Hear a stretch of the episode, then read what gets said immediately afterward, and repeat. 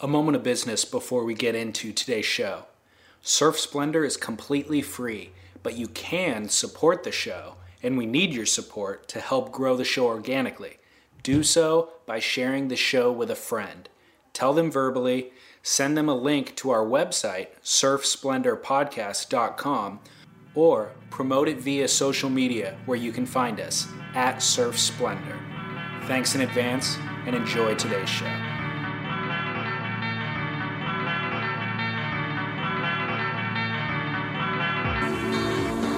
Welcome to Surf Splendor. It's Monday, October 21st, 2013. I'm your host, David Scales. Today we have an episode of Surf News with Scott Bass. But before we get into it, I'm going to play a conversation that I had last week with a guy named Timothy Hogan. Tim is a surfer and commercial photographer. You may have seen some of his work. Most recently, there's billboards and print ads for um, Beats by Dre headphones and a Budweiser campaign for their new Black Crown beer. Those images were taken by Timothy. He began a passion project over a year ago, photographing surfboard fins. The series is just surfboard fins, beautifully lit, white background, simple and beautiful. Through the course of the year, Timothy has met a lot of shapers of these iconic surfboards and the designers of their fins, and it has inspired him to capture their stories he has begun the process of producing a documentary called The Fin Project, and he is in the middle of a Kickstarter campaign to fund the project. Here's my conversation with Timothy Hogan.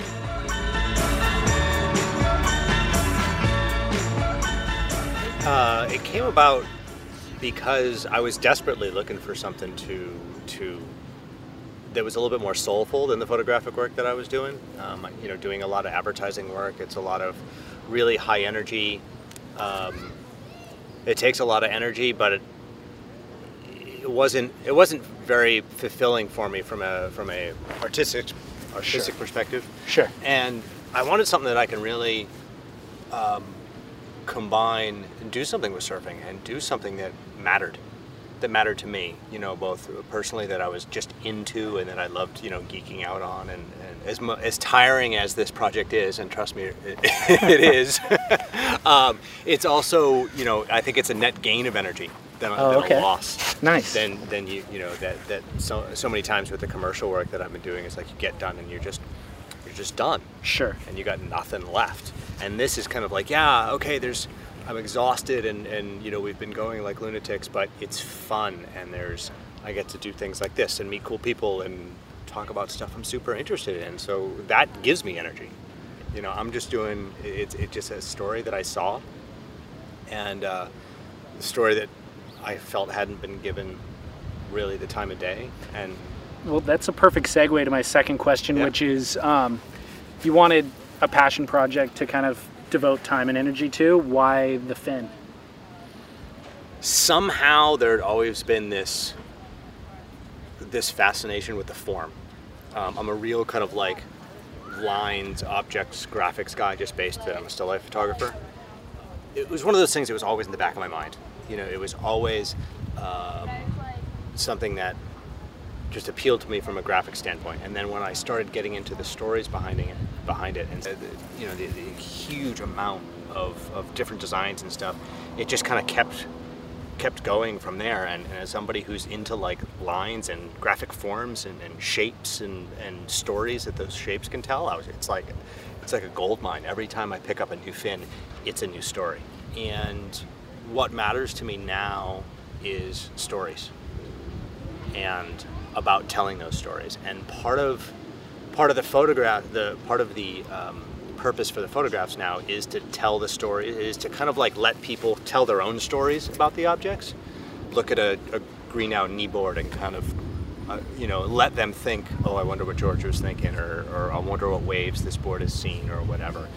Or so that's the kind of like the viewer's story on that object, and then for the people behind it, it's just telling their story and, and getting into how they not only how they came up with the design, but just they're kind of like their inventor personalities in Yeah. general are. Um, there's a thing called inventor's mind, um, which is just that constant questioning and that constant kind of looking at things and trying to do things differently and not really following the path that everyone else tells you you have to. It's just that constant innovation.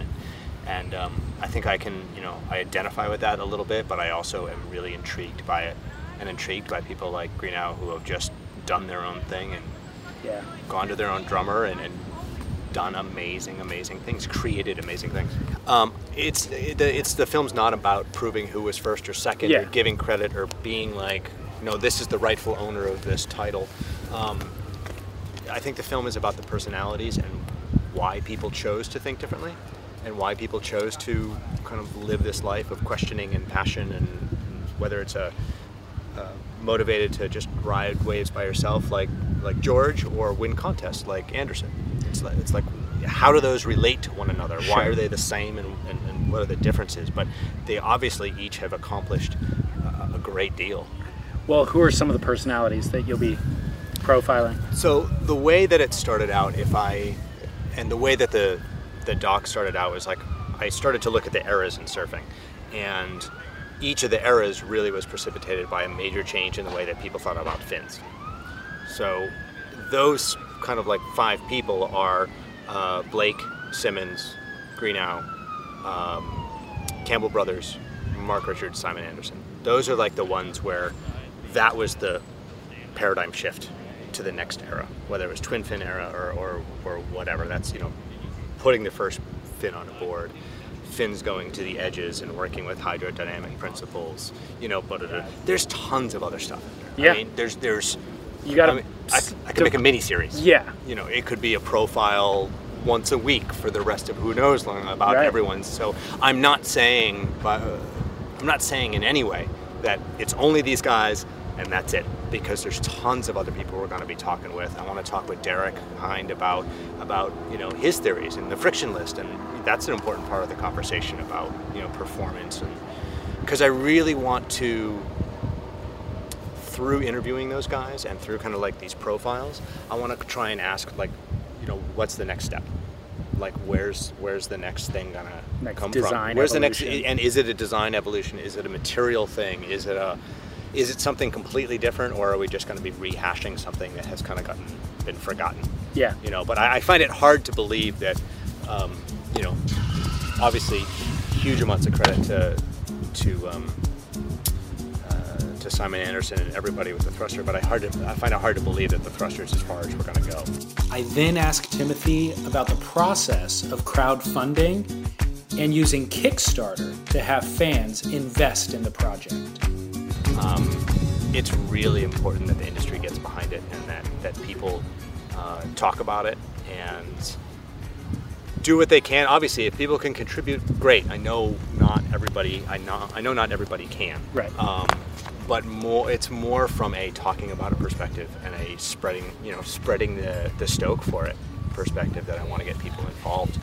Every tweet, every post, every mention, it, it all goes to build, you know, excitement and enthusiasm and, and, uh, and support. You know, if we don't meet the goal, everybody gets their money back and we go back to square one. Okay.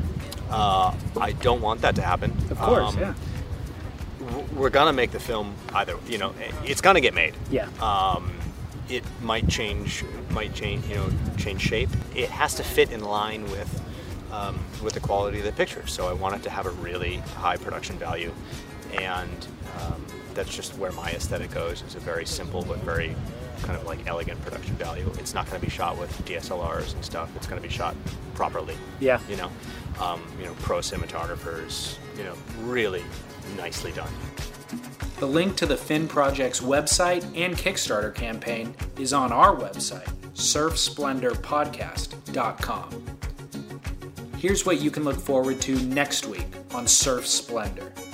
Then we'll go straight into surf news with Scott Bass, and then I'll be back at the end to close out the show. Thanks for listening.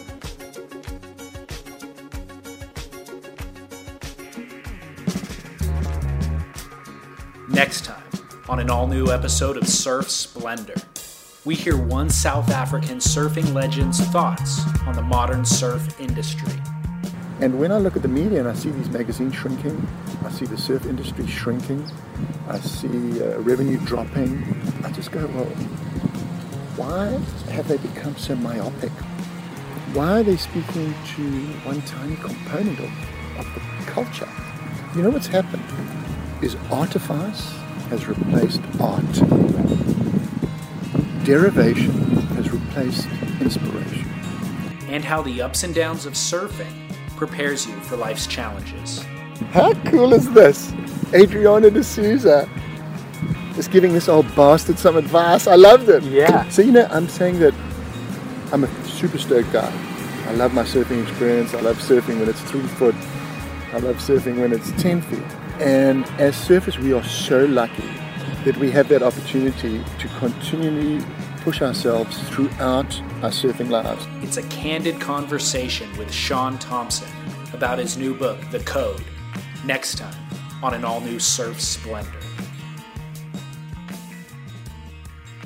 When you're hiring for a small business, you want to find quality professionals that are right for the role, and there's no faster or effective way than through LinkedIn jobs. Your time and capital are precious, and there is a powerful resource that can help you focus on what you're good at and integrate people into your team seamlessly to help grow your business. LinkedIn Jobs has created the tools to find the right professionals for your team efficiently and for free. LinkedIn isn't just another job board. Everyone is already on LinkedIn with their resumes and references, and now LinkedIn has designed a hiring platform to connect you with candidates specifically qualified for the job that you post about. More than a billion professionals meticulously organized to connect people by skill set to help us all advance our position. 2.5 million businesses already use LinkedIn for hiring, and 86% of small businesses get a qualified candidate within 24 hours. It's that fast, easy to use, and effective. LinkedIn Jobs can help you write job descriptions, filter the right person to you, and give you the tools to help you interview them like a pro linkedinjobs.com slash surf is where you go to post your job for free yes totally free. That's linkedinjobs.com slash surf to post your job for free. Terms and conditions apply. Okay, down the line, Surf Talk Radio and the Surf Splendor podcast. Joining forces again this week, I am Scott Bass along with David Scales from Surf Splendor podcast. And David, what's the date today? The date is October 21st, 2013. It is a Monday at around 11 a.m. Southern California. Yeah, good to see you again, and thanks for meeting me halfway here. Um, these podcasts seem to be going well. I'm getting a lot of positive feedback. I wanted to read a couple of quick emails. I could. Please, man, boost my ego. Yeah, let's see here. Um, Scott, um, listen to your Allman Brothers surf video podcast. For me, it's hard to resist the music from the 80s and the early 90s. Surf movies that I grew up on had great music. The old Billabong movies were great, and a few of my favorite tunes include uh, Bittersweet by the Hoodoo Gurus and This Must Be the Place by the Talking Heads. The winner for me, though, might just be Pink Floyd, another brick in the wall. You might remember it from the Quiksilver Performers movie. And that email comes from David Price. And then this one, real quick, David. Gentlemen, a quick and bit overdue email just to say how much I enjoyed the combo podcast you put together. Scott, we've exchanged email a couple of times, and I hope you know how much I've enjoyed and continue to enjoy down the line over the years. David, it was great to be introduced to Surf Splendor. I've since listened to all the episodes. Both of you are providing me with something I really yearn for, which is surf stoked during long and landlocked work weeks. It's my hope that you both keep forging ahead in the podcast world whether you combine forces in the future or continue to pursue your individual efforts, rest assured I'll be there listening to whatever it is you both have to offer. So thank you most sincerely, Eric Quick. So, Eric, thank you for that. It's cool. You just do these things, especially with the internet, and then put it out into oblivion. And you can see numbers, you, you know people are paying attention, but it's nice to hear feedback that they actually, you know, are listening and, Yeah. that, they, and that they care. Yeah, no, I agree. It is. It's great to get feedback like that, and um, I'm glad that uh, some people, at least Eric and my wife and your wife, are we, we think listening and enjoying our podcast. So, I- yeah. do you want me to just start it off here? Launch into it, man. All right. Kai Otton, maiden victory at the Rip Curl Pro in Portugal. The Rip Curl Pro, of course, was at Super Tubes. It finished last week, and Kai Otton won the event. In the process, beating John John Florence, Mick Fanning, and Parko on his way to that victory. That is a great win and some great uh, surfers that Kai Otton took down. Will this be Kai Otton's finest moment on tour? Yes, it will be. um, I think he may have another final or two in him, but his surfing just simply isn't as polished, confident, or well rounded as um, the guys that he beat, actually, making his way to the final. Um, I think his Kai strengths are tube riding, wave selection, and his undying determination to win. You know, that's been seen time and time again. Um, he won me over. I've never been a huge fan just because his surfing isn't exciting, but he won me over in round four in France where he had a heat against Taj Burrow and Parko, and they had him comboed. About midway through the heat, he got a 977, which got him out of combo, but he still needed a 9 something. Both the other guys had 9s. They had like 18 point totals. And um, with 44 seconds left, Kai got held Parko off position and he got a 9 4 and came out claiming the thing, tipped over. He got the score that he needed and advanced past two guys who anybody would have bet would have beaten him. Um, so I, I, I became you know, I was endeared to Kai with that performance. In Portugal, however, I never felt like he did anything that was spectacular. And in fact, reviewing the event, um, his highest heat total was against Parko in semifinal one, and it was only 14.83. So I don't think you should be advancing through world title heats with a 14.83. And again, that was his best score. So the waves were, you know, marginal at best. But there were a lot of other performances through the event where guys were getting 17 point totals, you know? So um, he did have a tough draw, and he, but he never really showed the type of surfing that his opponents did in their other heats. You know, like he did beat Parko, but Parko, Parko's other heats would have smoked Kai in any situation. Mick's other heats would have smoked Kai. John John's other heats, they all scored higher. So I'm glad for him. Everybody likes an underdog. Um, I'm glad the title will be decided in Hawaii, but I do think this will be Kai's only win on tour, and I think that this will probably be the only year that he finishes in the top 10. What about you? Uh, well, yeah, you sort of stole my thunder. I Sorry. Think, no, that's okay. You know what? This will be Kai's finest moment on tour. If it is not, if we are both wrong, I won't be sorry for that. I hope he does something great. Uh, but I would agree with you. To me, Kai's um, sort of falls in that you know middle rung of pro surfers where it's sort of like mix them, match them. Yeah. You know, they're a little bit vanilla. Um, he's not in the top ten in my eyes, and um, and although a good guy, a great bloke, whatever. You know, there's a million good guys, a million good blokes. You're one of them. I'm one of them. Whatever. You know what I mean? Like, um, so uh, yes, what do you, Kai Otton's finest moment on tour has happened, and uh, I don't I don't foresee him ever winning another event. For you, who do you feel was the performer of the event? Um, you know, I didn't watch too much of it. I was sort of underwhelmed by the, the by the event. You know, the big gap in in um, you lay, know the, all the lay days, days and um, um, I'm gonna have to hold judgment okay. on that until I think about it a little more. Yeah, sure. I um, Julian Wilson was the guy for me. Obviously, there was that huge alley oop, um, but just heat by heat, he was getting tubed, doing massive airs, and doing big wraps and carves. Um, surprisingly, I think that uh, Matt Wilkinson deserves an honorable mention. I feel like once a year, he brings it at an event, and um, it's really nice to see because, you know, obviously he rips, but it's just he doesn't present it all that often. Last year, I think it was in the Coldwater Classic. He made the final with Taj. But um, yeah, I mean, he got a couple nine point barrels out there. And of course, his wetsuits are always um, worth the price of admission, you know? Yeah, my thing with Wilco, I struggle. I always put him on my team and then take him off of my fantasy surfer team. And, and I, I think I think to myself, okay, Wilco, this guy just it looks to me like he likes to party. So I'm, I'm thinking to myself, okay, he's going to France. You know what? He's probably going to have a few hard nights in France. Yeah. So I'm not going to put him on my team. Goes to Portugal. I think the same thing. And I found myself thinking, and I don't have any facts to back this up other than he's this sort of like happy-go-lucky guy that you just get the uh, feeling that you know he's in his mid 20s or whatever and he's on tour and he likes looks like he likes to have a good time so he's the he's like the party guy on tour again Yeah. i'm just assuming this i don't know that he is but i have a hard time putting him on my fantasy team because it seems like everywhere he goes i say to myself yeah he's probably going to have a couple hard nights so Right. i'm not going to put him on the team and then there are those moments um, you know one or two events each year where you're like wow guy, Yeah. the guy's on fire usually at the beginning of the season i'll put him on you know, because I'm feel I feel like okay, you know, maybe he's got that fresh start mentality and he's ready to take it serious this time. But um, we'll see. I don't have the standings with me, but I don't think he's requalifying next year.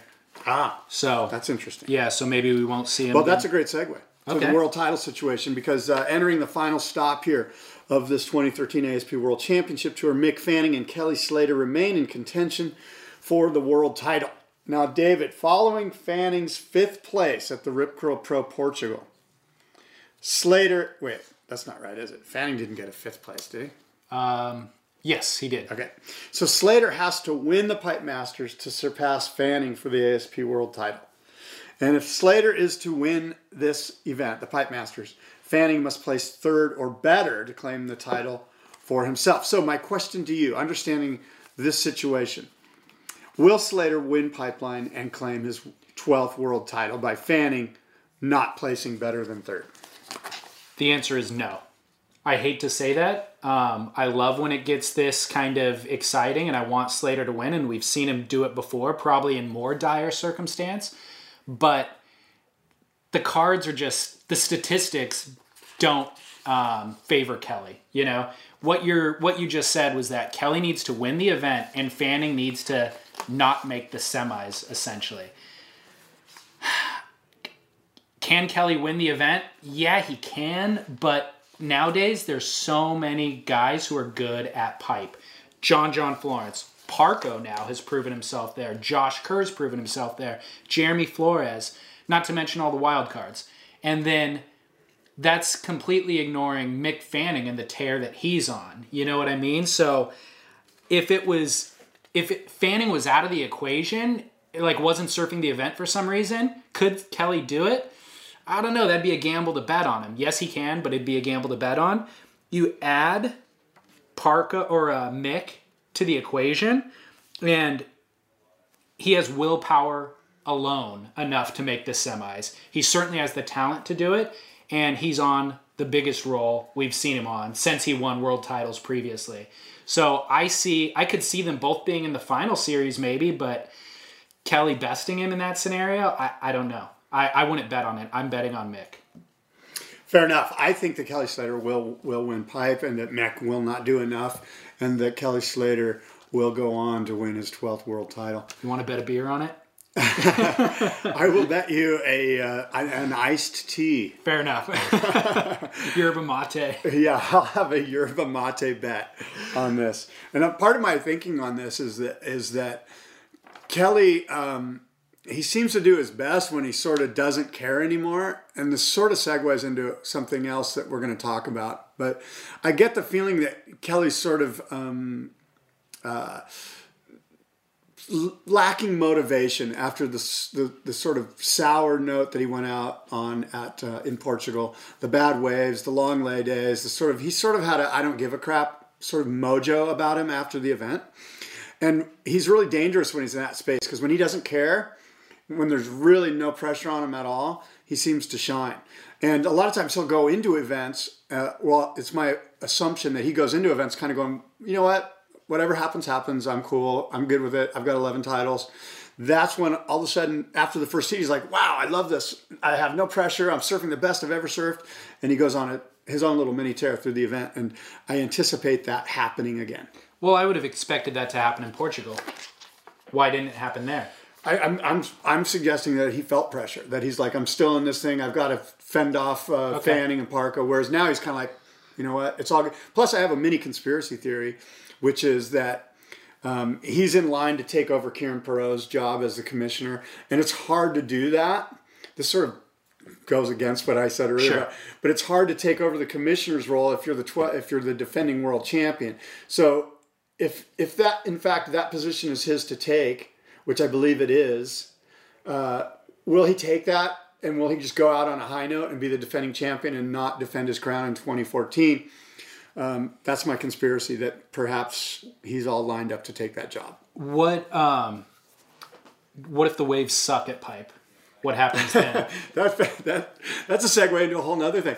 Let me stop Well- you there well, and wait. segue in. okay, but before you segue away, I got more to say. Okay. Um, well, were you going to segue into? I'm gonna um, segue all over. I got so many segues, dude. You don't even know. Let me segue into the state of Kelly since we're talking. Yeah, about that's- that's what I was gonna say. Kelly lost his round two heat, as I mentioned, as you know. Portugal slop. Afterwards, he seemed disinterested. Right. Perhaps ready for a break.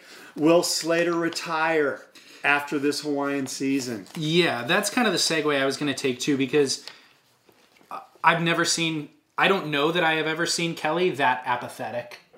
Um, in the middle of a world title race, you may be apathetic after losing a title race or um, being so far ahead, you know. But in the midst of it, he really didn't seem to care. It was after a heat loss, of course, so that event was over, but the world title race was still on the lack of preparation also was something that really surprised me. Like he was riding the wrong board by everybody's estimation, probably even his own. It was a quad.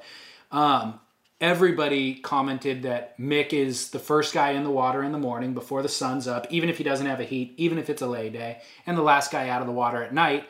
Kelly, on the other hand, shows up late to the event, to the contest site, like, and shows up just before his heat haven't haven't having had a, pr- a free surf. So he admitted actually that he was on um, that he didn't have a game plan. And one of the quotes was that he said was, um, "I'm not inspired by the surf in the last three events." He also said, "I'm sort of glad it's over."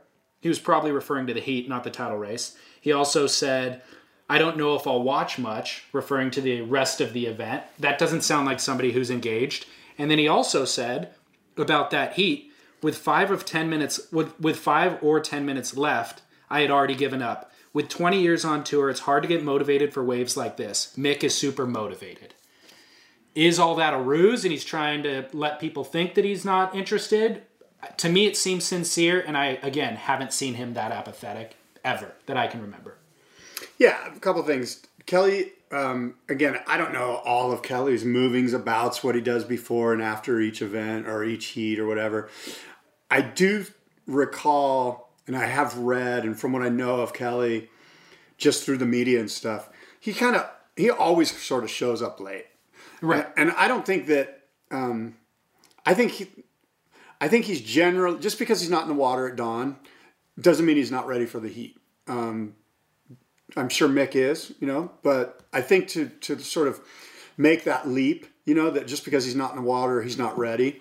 I think he's ready to go now. And crap, the, I think the big factor here is what you mentioned is the crappy waves. The waves are crappy. Yeah. And at some point, he's like, dude, this is Huntington Beach. Are you kidding me? You know, what happened to the Dream Tour? You know, like you would think with just two events left, you know, we would have some great surf. Yeah. And we're anticipating great surf and pipes. So, you know, you mentioned the word ruse. That's a great uh, observation. You know, is this one of his great, you know, I'm going to hug Andy on the beach moments? Um, I don't know.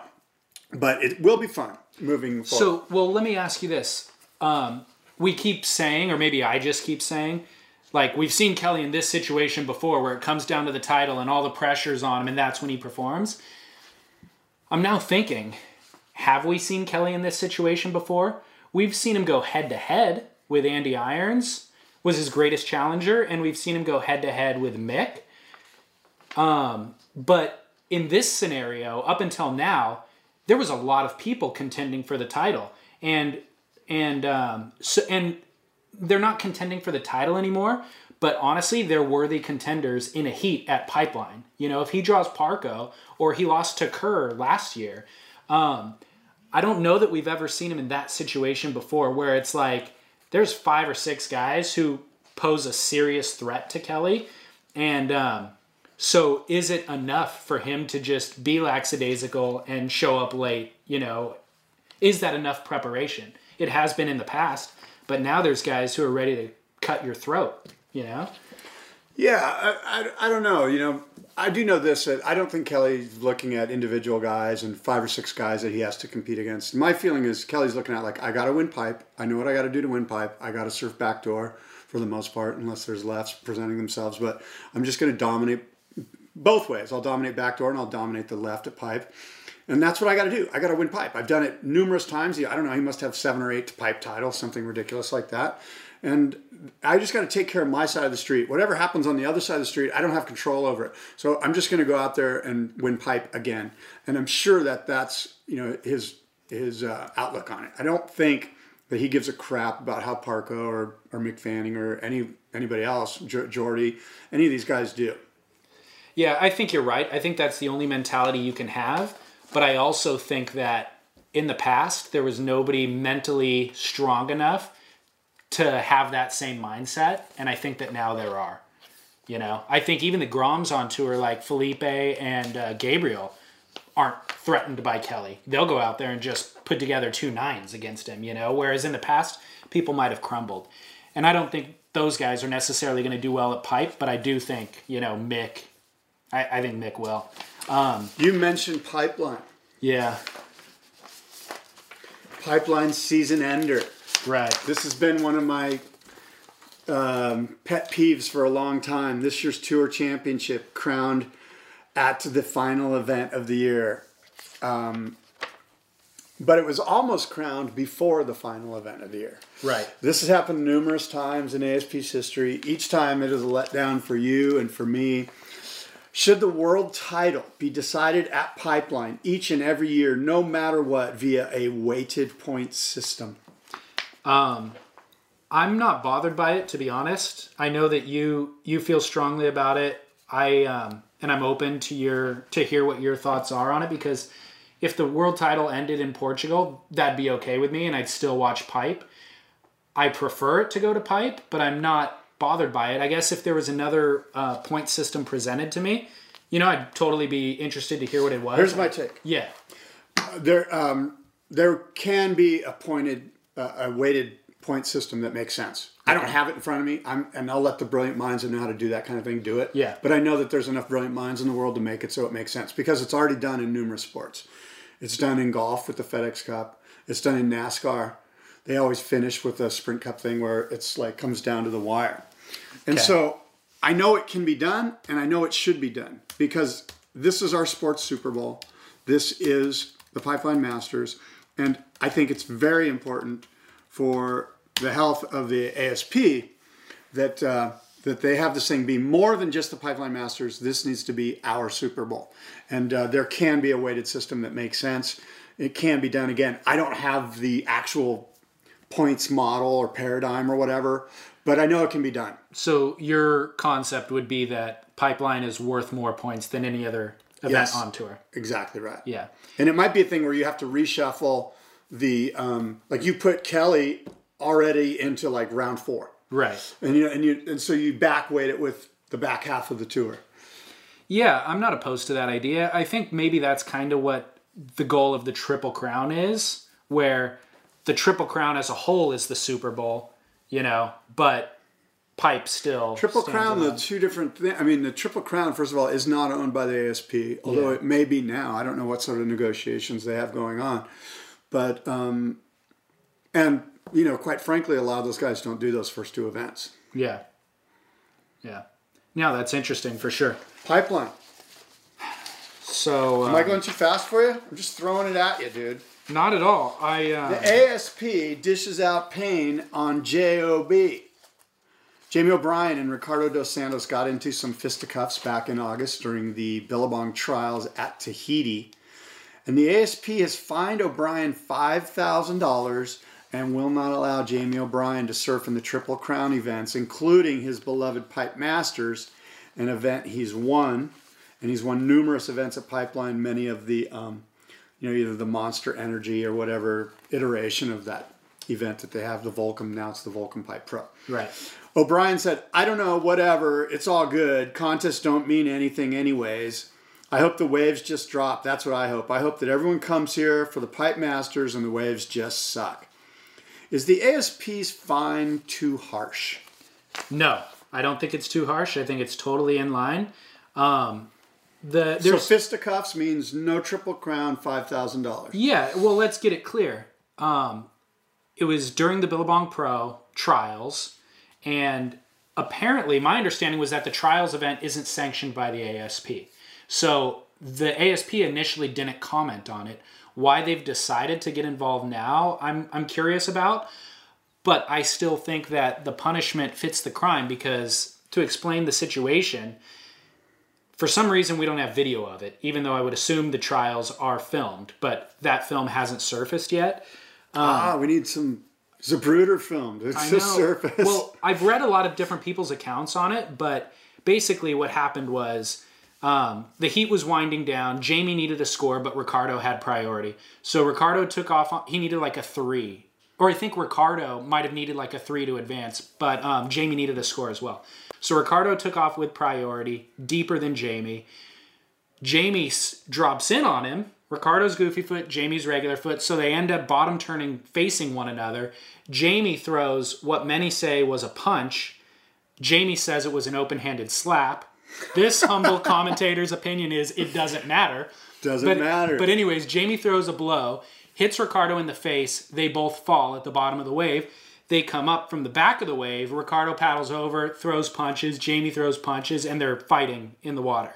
So that's the way the scenario went down. Had they gotten to a fight at a bar after the event, maybe the ASP, you know, maybe the punishment would be too strong. This was in the water during an event in a critical exchange, completely unacceptable. Like, no two ways about it. So, yes, Jamie should be fined. Yes, he should be eliminated from some events. I think he got off kind of lightly. Five grand, three events. Um, it should also be stated that Ricardo dos Santos was fined. His fine was only $1,500, but the same suspension. Let me ask you this: As a fan, do you feel let down that you don't get to see Jamie O'Brien in the Pipeline Masters? And I'll say one thing: if there's one guy that I know gets under Kelly's skin, it's Jamie O'Brien and Kalani Chapman. Both those guys, I think, bothered Kelly a little bit. Heck no, I don't care if he's not in the event.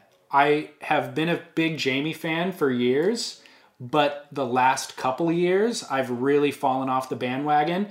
Number one, he hasn't performed in contests the way that he should. Um, I think he's disrespectful of the lineup at Pipe. He notoriously burns people left and right. And to me, really, the the clincher is all of his um, Jamie O'Brien 2.0 and 3.0 series that Red Bull sponsors that is on YouTube. They're eight to 10 minute long episodic kind of mini series that they do with very little surfing and just a ton of World according to Jamie. yeah, totally. And it's and it's stupid behavior. It's not even like funny to watch, you know, like I'm interested in surfing and I'm interested in Jamie O'Brien and it's hardly entertaining. And then there might be 2 minutes of surfing and admittedly he shreds, but it's like, dude, what is Red Bull doing footing the bill for this guy? You know, let's see him surf. So, that's my my feeling on it. What do you so I, my feeling is that the fine's not too harsh. It's in the rule books. Jamie Yeah. Jamie signed up for this, and um, you got to obey by the rules. And the rules are the rules. They're in the there's rules for a reason. here's another question I have to you is um what is the outlook for Ricardo dos Santos going to surf pipe this winter? It, it makes it very interesting, right? We're all going to be on I, on heightened Ricardo watch as he strolls down the beach past Jamie's front yard. He made cover shot last year at Pipe and Wave of the Winter. It's certainly in the back of his head. You know, Jamie's more or less, uh, I don't want to say threatened, but basically said, you know, good luck coming over here and surfing because, you know, you're, you know, everyone hates you more or less. You know, you better, you know, look over your shoulder type of thing, you know, whatever that means. Like, sort of like a veiled threat. Maybe that's too strong of a phrase. Um, but he did say, hey, man, you know what? He's got to come to my backyard and deal with my friends at my spot. So good luck to you. You know, I feel that on the North Shore, certainly um, it's kind of run by, you know, surfers and not necessarily like police type authority. But I do feel like there's um, honor among the way that it's run. And I would really be surprised if the powers that be sided with Jamie on this scenario. The way I understood it fell out after the Tahiti punch up was that um, the the kind of enforcers back home in Hawaii reached out to Jamie and said that was completely unacceptable. You need to go apologize. So they were the ones that pushed that to happen, which Jamie did apologize. There was a photo of it. I think Jamie posted it on Instagram with an apology towards Ricardo, and um, and you know I don't know that he would have done that had the quote unquote enforcers back home not encouraged him to Oh, do that's so. all very interesting. I didn't know any of that, David, and I, um, I'm interested to know um, where your sources are for that. it's all hearsay and it was all on Instagram Right. for 12 hours basically the Right. night that it happened. I happened to be up late watching it and then Stab Classic. Stab posted the article and again it's Well, there's a lot of backstory here because I also heard that that um, that Ricardo took one image of Jamie sort of bowing his head to Ricardo in sort of an act of submission, and then said, "See, Jamie O'Brien was in the wrong," you know, and that made Jamie get mad. Like, hey, you just took one photo of about hundred photos. I didn't. I wasn't bowing my head. It just so happened that somebody took a picture right then when my bed when my head was bowed, but Yeah. I wasn't like submitting to you. I'm just saying, look, you know, let's apologize together. There's a lot of, um, if anything, this is a classic case of social media sort of,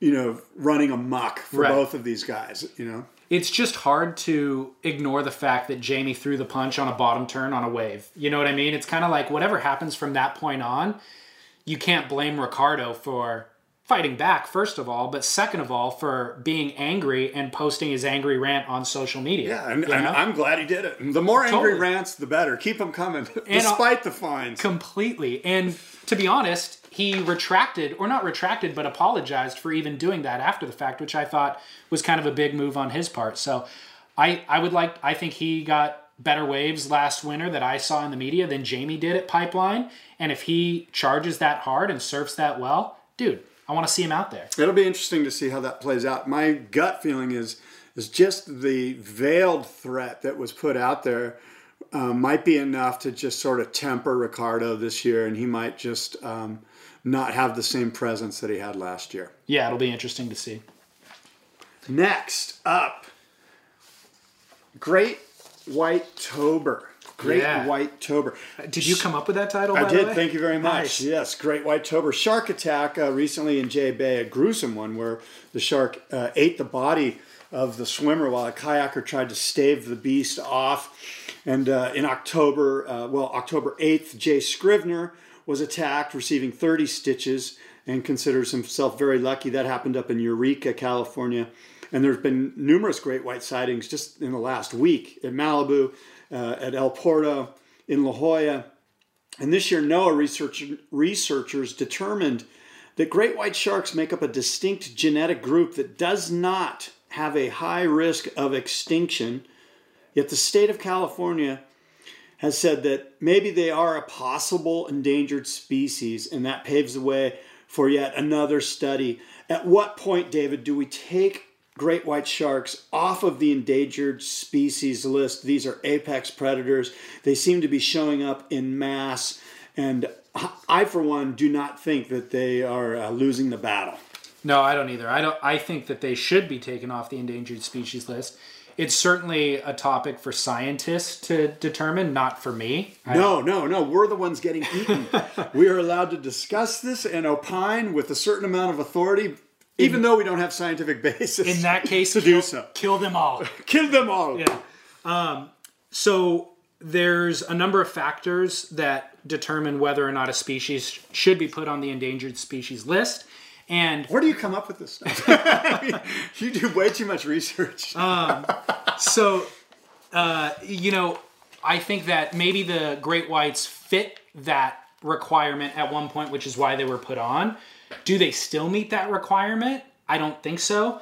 Um, there's five factors, and you only need to meet one of the factors in order to be put on the list. But I'll just read the five factors. The first one is the present or threatened destruction, modification, or curtailment of its habitat or range. That's not happening. Go ahead. No. The second one is the overutilization for commercial, recreational, scientific, or educational purposes. That's not happening. The third is disease or pre- uh, predation. We don't know. Probably not. Probably not. Um, the fourth one is inadequate existing regulatory mechanisms to protect it. There's tons of those. Tons of requirements to right. protect. And the last one is there are natural or man made factors affecting its survival. That's natural man-made factors affecting all of our survival. Yeah, and, and so maybe there's an argument for that one, you know, but again, maybe in the past there was arguments for one or two of those points and they were put on the list for that reason.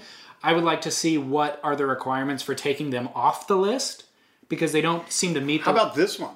Yeah. That NOAA researchers determined the great white sharks make up a distinct genetic group that does not have a high risk of extinction. My problem with this is that you've got a federal agency and a state agency basically butting heads, and one's going, look, we've done tons of research. You give us tons of tax dollars to do so. We're telling you they're not going extinct. Yet California State Parks has to go, well, we're not sure. Let's do another study. To me, another study is like, let's just throw our tax dollars at some like bunch of scientists so they can keep their jobs. Yeah. Which may or may not be a good thing. I'm not against scientists losing their jobs, but how many studies do we have to do? And what's wrong with the NOAA study? I agree that seems to be what's happening, but it's not that black and white. It seems that the scientists are the ones who are polarized. Like one re- um, one study that's actually being used to push forward a lot of the legislation that was done um, says that there's as few as 219 great whites off the coast of California. The method for counting the sharks was that researchers lured great whites close to their boat by slowly pulling a fake pulling a fake seal. They identified 131 individual sharks by the distinctive patterns of nicks, notches, and scars on the trailing edge of their dorsal fins, and then used mathematical models to calculate the likely population. Which seems ridiculous, and that's where the That's completely ridiculous. They, they counted 131 with one seal, yes, and then they only come up with 219 total? well they use mathematical models That's bull. Right, of course it is. And so there's a lot of criticism of the study. And there's a second study that's being done that calculates numbers to be as much as 2,000 great whites in the same area. Yes. So um, the one point that doesn't seem to be contested is what you said that they make up a distinct genetic group that doesn't have a high risk of extinction. One scientist said that um, it's an uncontestable point, and that the num the uncontestable point is that the number of the population has grown more rapidly than any other example scientists have in marine life. Ah, that's So, interesting. Yeah, whatever their genetic advantage is, they're able to populate more quickly and recover the species more quickly. So, more work needs to be done. Uh, it's unfortunate that more money needs to be spent in order to do it. I know that after the sur- the uh, swimmer in J Bay was taken, that the surfers there were up in arms, and their basic feeling is, and based obviously in strong emotion, is you know what, get rid of them all. Yeah. Now, of course, that's way too strong. Yeah. Now, the ASP changing directions. The ASP announces its media deal, one that we knew was coming. The deal is with ESPN, YouTube, and Facebook across the linear broadcast, digital, and social media spectrums. That's marketing BS right there. The deal includes a highlight show of each tour stop on ESPN, and all events will be webcast off of the ASP YouTube channel. David, is an ASP highlights show on ESPN must watch TV? Sometimes. Cloud break this year, yes. Trestles this year, no. You know? Why would you want to watch um, a highlights package when I know you and you um, are like me and many, many surf fans? We're going to watch the live webcast. Why would we watch the highlight show boiled down two weeks later? Well, you you're Why would you set your schedule to it? You're talking about a very um, subgroup of hardcore surfers who is going to watch it and is going to watch Kelly's, you know, standing arm open barrel in um, Cloud Break 10 times each. And we're going to watch Julian's alley oop 10 times each at, right after it happens. So I think that there's another group of surfers who may watch the event live and then um, not watch it 10 times But each. will they click through it and happen to find it on TV, or will they schedule it and record it, the, Well- the highlights package? I, I'm thinking. And more- is it just a stupid question? But no, but the highlights package isn't necessarily going to be a one-off like its own programming. Maybe it's part of Sports Center. You know what I mean? Like if they incorporated. We don't know that now. No, we be, don't know anything. But I, my gut feeling is it's going to be buried on like ESPN U or something like The Ocho. yeah, ESPN XX, which is you know contact your cable subscriber.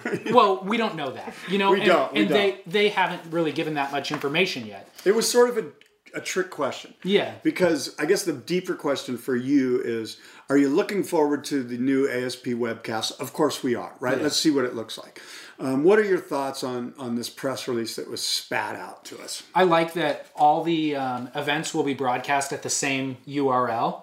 You know, like their different events don't have their their own. Did you take site. a look at the new ASP website? I did. Yeah. Yeah, I like it. All right. Yeah. That's cool. Yeah. What did you notice about the say 12 or 16 surfers that they had? They had mug shots of 12 Yeah. to 16 surfers on there. Was there something that stood out to you about those 12 to 16 surfers? Um, no, what stood out to you? there was only one Brazilian, Adriano de Souza. One Brazilian. It was made up strictly of white guys. Okay. And um, I found that interesting. Uh, to me, it says, you know what, we're trying to sell this to North America. Okay. Now, maybe I'm wrong, but where's Gabe Medina? You would think Gabe Medina would be on there. Like Well, maybe it was done by ranking. it could be. I don't know. Yeah, I don't know just either. noticed it. I looked at it and went, "That's weird," you know. And even if it was, why wouldn't you mix it up? Why wouldn't you throw, like, you know, a cross section of all of the geographic regions in your little, you know, your little 16 top 16 portraiture? Yeah, interesting. I didn't. I did see their mugshots. I didn't even make note of who was who. I just scrolled past it. But um, yeah. what about know. the What about the executive board? You can scroll down further and you can see the four or five guys that are on the executive board. What was your take on on on that? That they needed to have their pictures up there. That that um, I'll tell you. I'll just let me tell you Yeah. what my take Yeah, on yeah, it was. Was um, I was lucky enough to have uh, dinner with Paul Speaker. He sat at a table that I was at, and super smart guy, and just really a talk about a great speaker and inspiring and i'm confident that those guys are going to do everything they can to make it work. But I, when i saw those four or five guys including paul speaker i thought to myself now that looks like a group of guys that ride stand-up paddleboards. That was my take on it. This coming from a guy who rides a stand-up paddleboard? i ride it all and, and, uh, No, I agree with you in that, but good. I mean, I mean, not good that they ride stand-up paddleboards, but good that we have some real professionals in there, not just former pro surfers. Right. I think that's the direction it needs to go. yeah You know. it's time Um, but I didn't. I didn't think much of it. I think it's nice. I actually liked it. I think um, it's nice to have a little transparency to Yeah. see who's who Yeah. and what their job requirements are. You know. Well, the one guy I noticed was a big hitter at Visa, and all of the guys are big hitters. Like Yeah. this is not some lame board of, like you say, like you know, ex pro surfers that are like, Yeah. yeah, let's do this. So it's going to be fun. I'm looking forward to what happens. I think- everybody is looking So- forward to 2014. One more thought though on that media deal. Um, I think yes, it's great that we're going to ha- be able to watch the event live and we're going to be able to do the heat analyzer, and there's a certain segment that's going to do that. But I do like that they're trying to make the highlights package available to the people who maybe are just um, marginally interested in surfing, you know. And so I think that's what's required to grow the sport to where it need, you know, to where everybody would like to see big dollars coming in. And in order to do that, you got to just start easing society's exposure, easing them into it. Sure. And that's probably what the highlights package will do. It's like heroin. First one's free. okay, how about alley oop gate? Uh, Yeah. Julian Wilson boosted a ridiculous alley oop during the Rip Curl Pro at Super Tubes last week. It immediately went viral, and the comparisons to John John Florence alley oop at the Oakley Pro in Bali earlier this year began in earnest. Which alley oop was better? I've answered every of your questions first, so you answer. What do you think is Uh, better? I think that um, uh, John John Florence's alley oop was better in Bali. Now Julian's I think was higher, but I'm sure that you've watched them both over and over and over again, like I did. It's my gut feeling that that, or not my gut feeling, but after watching it, Julian did a couple of pumps, two or three pumps to set up the massive alley oop, which I see as lost scoring potential. There was a section that he Yeah, that he could have almost hit. done it on. Yeah. Yeah. Whereas John John's was like basically one little fin check top turn and then down to the bottom and boosting. Uh, I do think Julian's was slightly larger, but I just think that John John's was more, um, it had more flow, if you will, more use of the wave in the correct way that the wave needed to be utilized. Uh, both of them were fantastic. Both of them incredible. John uh, Julian landed a little bit more in the flats, looked more like a knee buckler. Um, John John's just a little cleaner. That's inter- an interesting point about him passing the section because I noticed it, but I didn't really take note of it. You know, now that you say it, you're like, I'm thinking you're right. That's something I've criticized Gabriel Medina for doing in the past. Well, I agree, and I was thinking of you talking about Gabe because to me, that's what this is going to come down to from a judging standpoint. Is okay. Look, let's say five years from now, everyone's busting airs. Where it's going to be like, well, is he passing up scoreable potential to bust an air? Because if he is, then we're not going to judge the air as high. I think we're going to get to that place where it's Yeah. like if you're setting up your air way down the line and you're not utilizing the wave, you know, it's not going to score as high. Yeah, absolutely. Um, I do agree with you that John John's was better. I think I I really I mean I had to watch it ten times each before I could even tease apart what the difference was. My general my first instinct was that John John's was better, but I wasn't sure why. So um, let me give you the results of my finding. Oh my! So I think John John's casual style is slightly better. I like that he landed in the transition of the wave, as you noted. I mean, it's like uh, if it was a half pipe, you know, he landed right in the most critical part of the half pipe.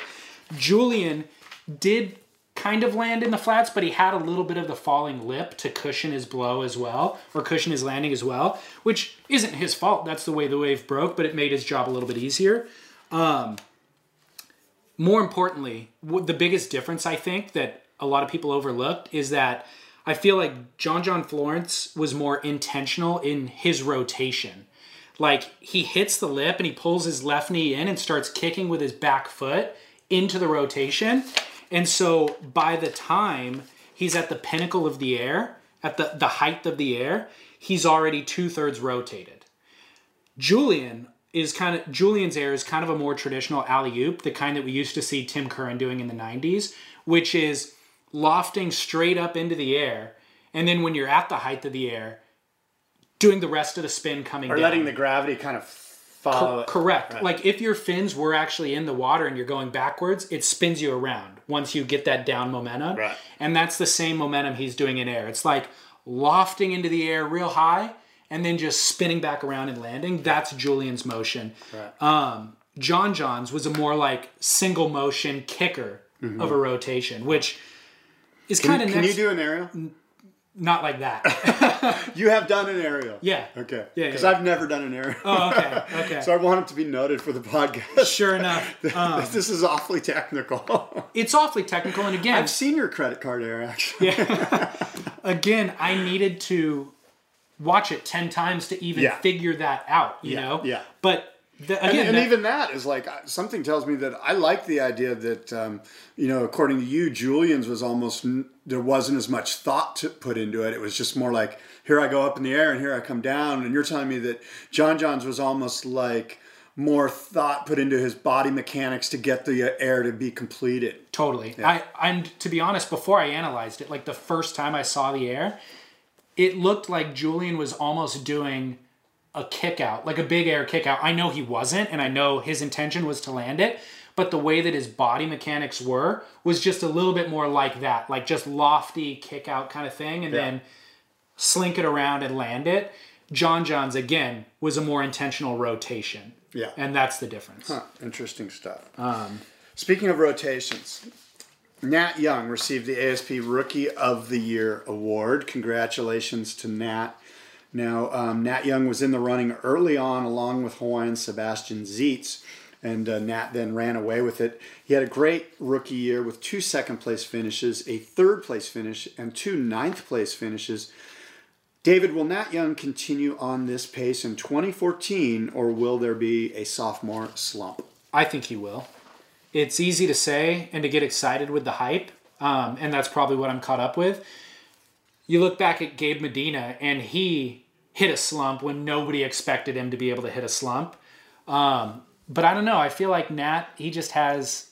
Gabe's was raw talent that got him to where he was. And he was doing a lot of air maneuvers that we hadn't necessarily seen before. So it's fresh for the audience, which I think the scores reflected. Nat, on the other hand, is applying tried and true power surfing, which we've seen a million times before. He's just doing it better than anybody else, than any other goofy footer is doing it. So I I don't see um, where he could fail. You know. Yeah, I would agree with you. I don't anticipate a sophomore slump much for the reasons that you mentioned. Nat Young has been competing since he was like 12 years old or earlier. He's been doing this his whole life. Um, he's proven that he's worthy on tour with the big dogs. He is a big dog. He's a very calm guy. He seems to have a very sort of level, um, you know, attitude towards everything. He, he's not big highs and big lows, which we saw out of Gabe Medina, either before or after heats, where he would certainly um, wear his emotions on his sleeve. So I think that steadying sort of um, capacity that Nat Young has is going to help him, and I only anticipate bigger and better things for Nat Young in his sophomore year. And uh, I certainly look forward to continuing to have him on my team Yeah. next year. He's done Well- wonders for my fantasies. Without him, I would be in dead last instead of second to last. Well, I'm the only guy who's behind you then. Um, but I do like, I think what you just said, like his steady, even kind of mindset, and um, has been reflected in his in his results. It is steady and it is calm, but it's high intensity. You know, like Mick Fanning's running at a 10 in terms of intensity right now, but there's been seasons where he's at a six. I feel like Nat Young's at an eight, and because of his upbringing that you mentioned, he's able to sustain the eight long term. You know, it's not like he's going to run out of gas by running at an eight and going to need to drop down. He's just built to run at an eight. So, Here's things to watch out for for Nat. A new girlfriend in the picture. oh, I didn't know that. No, if there is. Oh, okay. If there's a new girlfriend in the picture. If his entourage next year grows crazy. If he gets a new sponsor where expectations change. Those are sort of things that, especially as a fantasy surfer player, to keep an eye on. That could potentially cause sophomore slumps. But if he keeps everything the way he has been doing it this year, as far as entourage, crew, management, sponsors, all of that stuff stays the same, things will be good for him. Now, let me ask you this. Nat Young, will he ever be the world champion? Ooh, that's a good question. I would think that it would take a little bit more well rounded surfing to become the world champ. Has there ever been an American goofy foot world champion? I don't think so. CJ Hobgood. oh, yeah. Yeah. 2001. It just came to me. That Yeah, was the yeah, year that they abbreviated the season because of 9/11. yeah, good call. Right? Was that? Yeah, Yeah, 2001. yeah, it was. Um, other than that, you would think Derek Ho. He's sort of Hawaiian. Is he? You know, that's is that American Hawaiian? I don't know. Um, and then I can't think of any other goofy foots Do you think Nat could be world champ? I do. I do. I think he's got it all. I think he can be the world champ. I mean, there's some great waves at great laughs. He kills it on rights. He's got a beautiful backhand. Um, he does airs. He doesn't. He just, he's sort of got it all. It's just a matter of some of those things that I mentioned a minute ago. If these things cause distractions, then we have issues. But I think he has the mental makeup. You know, I look at mental Yeah. makeup. Like I look at Dane Reynolds and I'm like, are you kidding me? You know, like how much does that guy weigh now? Like Right. but he doesn't have the mental makeup to be a world champion. Yeah, he's a great free surfer, whatever. There's a million great free surfers that are going to come and nip at Dane Reynolds' heel sooner than he realizes, which is what John John Florence did to Jamie O'Brien, quite frankly. Completely. Jamie sort of like was in this great space, and all of a sudden John John just goes, "Guess what? I just grew, and I'm here." Yeah. and, um, And I'm- yeah. You sort of took the mojo, the pipeline mojo, away from Jamie. Totally. That um, I don't see that happening with Nat Young. I Yeah. just think this guy is is a polished professional, and again, he seems to have great parents, have been brought up right, like everything in line for him to win a world title. Yeah, I, I'm maybe I agree with you. Um, I think I was surprised at how uh, handily he took the Rookie of the Year title. Like I would have thought Filipe Toledo. Had I had to bet money at the beginning of the year, I might have bet a little bit more percentage on Filipe. You know, and then I like Seabass a lot, but I don't think he has the mental fortitude that you're talking about. Um, but yeah, Nat just took it to him. So Tell me about your must-see moments. Do you have a must-see moment? Just one moment that, that you might recommend to the listeners, like that they should watch. yeah, I like that question a lot. I think we should do that each episode. Yes. My must see moment is Conner Coffin riding the Black Beauty at J Bay in Highline. Great take. That's a great movie. I watched it the other day. Very inspiring. My thing is uh, with the Black Beauty is I'm not sure that's a real Black Beauty. I think he just put the black rails on his standard one of his standard Channel Islands. Well, I'm glad you said that. I was at Channel Islands a couple days ago, and they said yes, it was. I don't care what they said. And would you like to buy one? Did you ask him who shaped it? I bet No. they told you Al Merrick shaped No, it.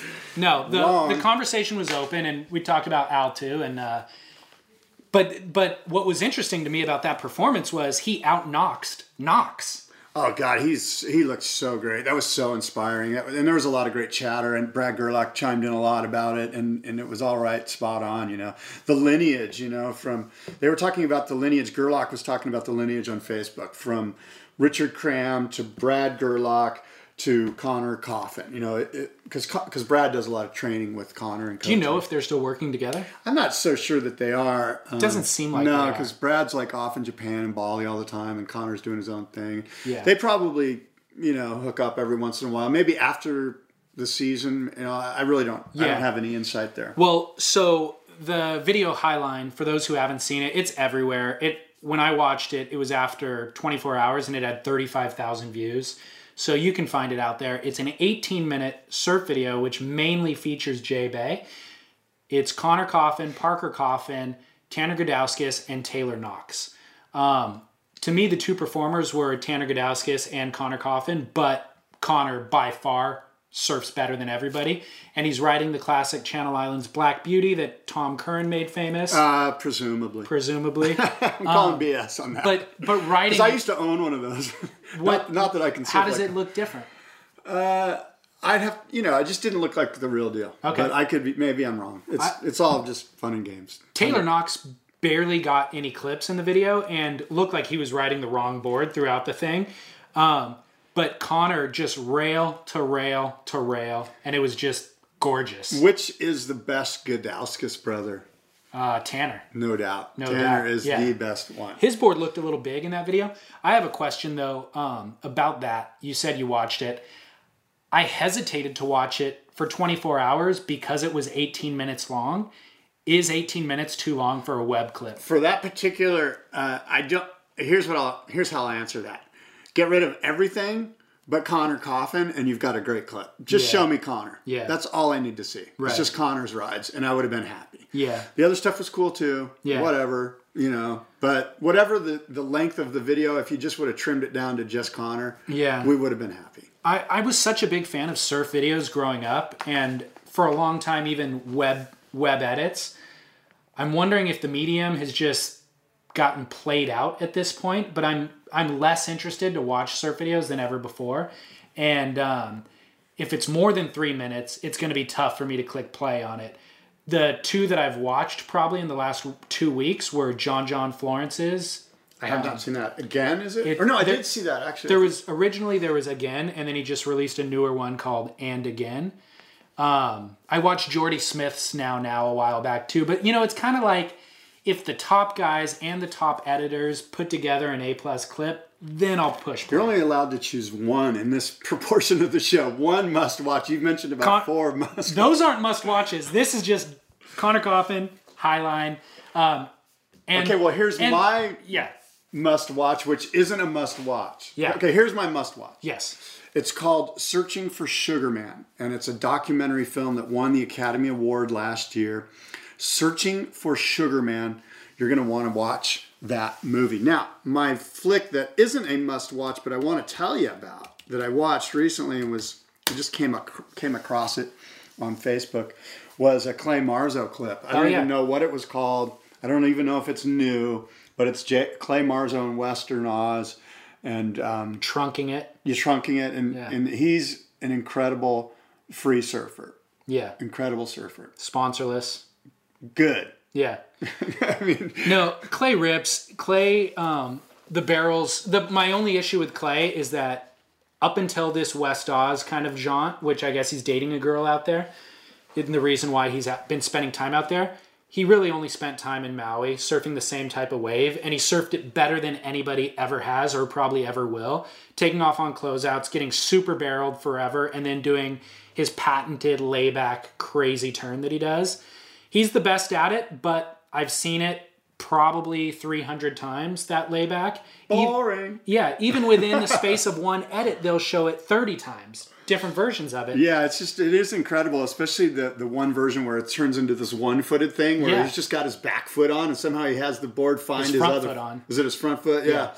Anyway, you're right. You know, you after three minutes of Clay Marzo, maybe three minutes is the limit on any video. And I saw that you posted that video on Facebook, and I honestly didn't click play because You've I know exactly what it's going to be. Yeah. But let's go back searching for Sugar Man. Yes. I did watch it. oh, good. Yeah, I watched it um, before the Academy Awards last year. Recommended it to everybody, Yeah. Um, and uh, it ties into something else that I'm doing right now. I just interviewed Shaun Tomson Yeah. last week Yeah. on his new book that he released. yeah. and I'm going to be posting that episode a week from today, next Monday, October 28th. And I'm using one of um, Rodriguez is the the feature guy. Yeah, the feature character, the main guy in that movie. in Searching for Sugar Man, and so I'm using one of the song, one of his songs in the Shaun Tomson piece because I've loved the song. It's my favorite Rodriguez Which, song. which one is it? It's called "Crucify Your Mind." Okay, cool. It's one of my favorite Rodriguez's songs, period. And I've always wanted to use it for something, and it just never had a place. And the Shaun Tomson thing, it lent the mood lends itself so well to the Shaun Tomson interview. But Shaun Tomson's also from South Africa, which is where the That's- movie takes place. that's right. So there's extra um, attachment to it. But um, side note, man, the Shaun Tomson interview, I am so happy with. Yeah, that's uh, we're looking forward to hearing that. That's Yeah, good. thanks, man. Yeah. He he really. Um, the book is interesting, and we d- we cover the book, but he just delivers such insight and thought behind everything that he says. You feel kind of like you're in the presence of greatness. You know. Well, you are. He's Yeah. a great person. Yeah. I'm, I'm a big fan of his. Yeah, me And- too. And I'm glad that you did that. You got to hook up with him, and and uh, I look. I'm going to be doing some things with Shaun in the future too, and I'm, I'm looking forward. to it. Sweet. Now, I, I do want to mention this. Uh, you can join Pennywise, the band Pennywise, for a special Surf Surfrider benefit dinner, concert, and live auction, and that's November 15th at St. Rocke in Hermosa Beach. So I know we have listeners around the world, but if you're in Southern California in the South Bay of Los Angeles, Pennywise, a large Surfrider benefit dinner concert and auction November 15th, again at St. Rocke. And uh, you can go to St. Rock with an E, S A I N T R O C K E dot com to get tickets and find out more information about that great benefit for the Surfrider Foundation. Now, David, uh, we're going to end with this. Your best song. What's the best song ever? And don't tell me you can't narrow it down to. Just, I need to know the best song ever. Best song ever. Period. Damn straight. Not in a surf video. Not whatever. Just the best song ever. dude. I'm gonna go. Oh, I hate answering this question. I spent more time prepping for this question than I did for all the others combined. Uh, you lead off. Okay, here's the best song ever. I'm going to play a little bit of it for you. I'm, a, as you know, a big fan of the Allman Brothers, and it's my contention that this is the best song ever. Just take it in for a minute, okay? Just I'm listening.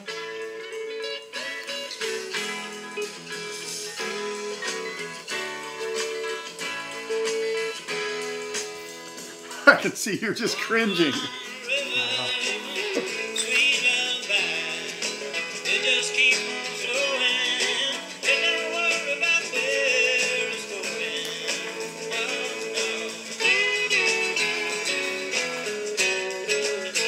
So I got to take you to the lead, though. break it down. What, why is it the best ever? I'll tell you why. Just listen to this. We got to get to the lead.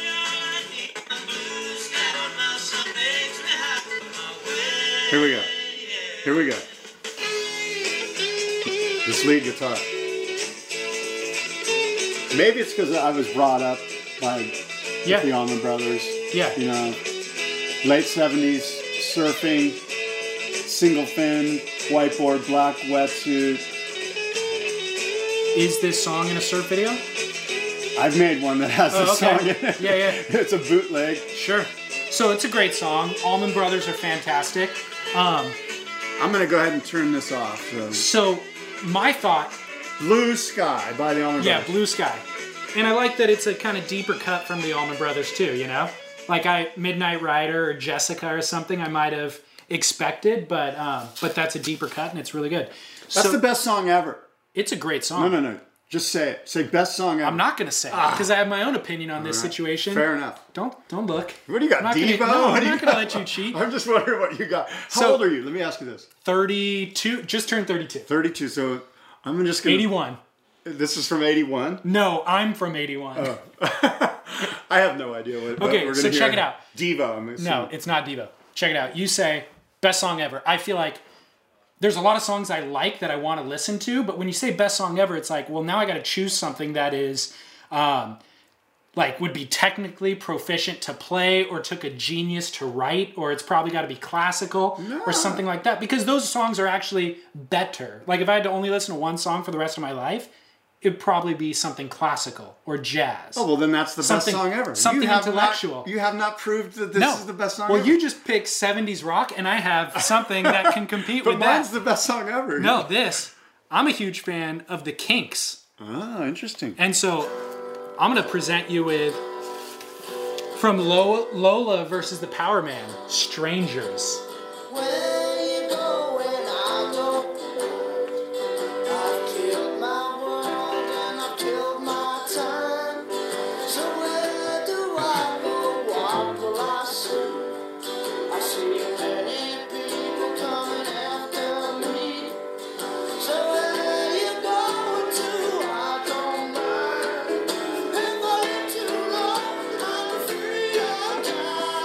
So All right. a little bit slower, different pace. Different. Doesn't have doesn't have the radical. I like that you two chose something sort of deep in the vault. Yes, but doesn't have the radical guitar riffs that the Allman Brothers are capable of. But the Kinks, English band, in my opinion, as good as Can the I just Beatles. say one thing? What? As good as the Beatles. Did you just say that again? Said it out loud, Oh dude. my god. The Kinks, as good, as, the Beatles. Did you hear that, folks? The Beatles. He's I, just I love. discredited himself. No, no, no. I love the Beatles, but I think they're a little bit overrated. Kinks a little bit underrated. Right. We meet in the middle. Fair enough. Okay. What you got? Best song ever. We'll do this again next time. Okay. There'll be another best song ever. All right. That's all we've got for today, unless you've got something else, because I got to run. No. All right. I'm good. So um, you can email Scott at uh, surftalksandiego at gmail.com. And you can email David Lee Scales at Hello at surfsplendorpodcast.com. and I'm on um, Twitter at Boardroom Show, and you're on Twitter. Yeah, Twitter and Instagram at Surf Splendor, and then you could search Surf Splendor on Facebook too. Um, we do like a, a profile show every other Monday essentially, and this upcoming Monday, of course, is the interview with Shaun Tomson. So last week was with Robert August and Charlie Smith in Maui. So Cool. All right. Well, um, surfsplendorpodcast.com and downthelineradio.com. Until next week, adios and aloha. thanks. I'd love to hear your thoughts on today's show. You can continue this conversation on our website in the comments section, where we also have links to everything that we discussed in this show. Or you can continue the conversation on Instagram, Twitter, or Facebook, where you can find us at Surf Splendor. If you listen to Surf Splendor on iTunes or Stitcher, please rate the show and leave a comment. It helps grow the show and it helps others to find it. Click the subscribe button on iTunes and Stitcher, and all future episodes will automatically be downloaded to your device.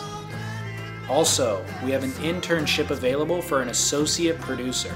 If you love surfing and storytelling, go to our website, surfsplendorpodcast.com, and send us your resume.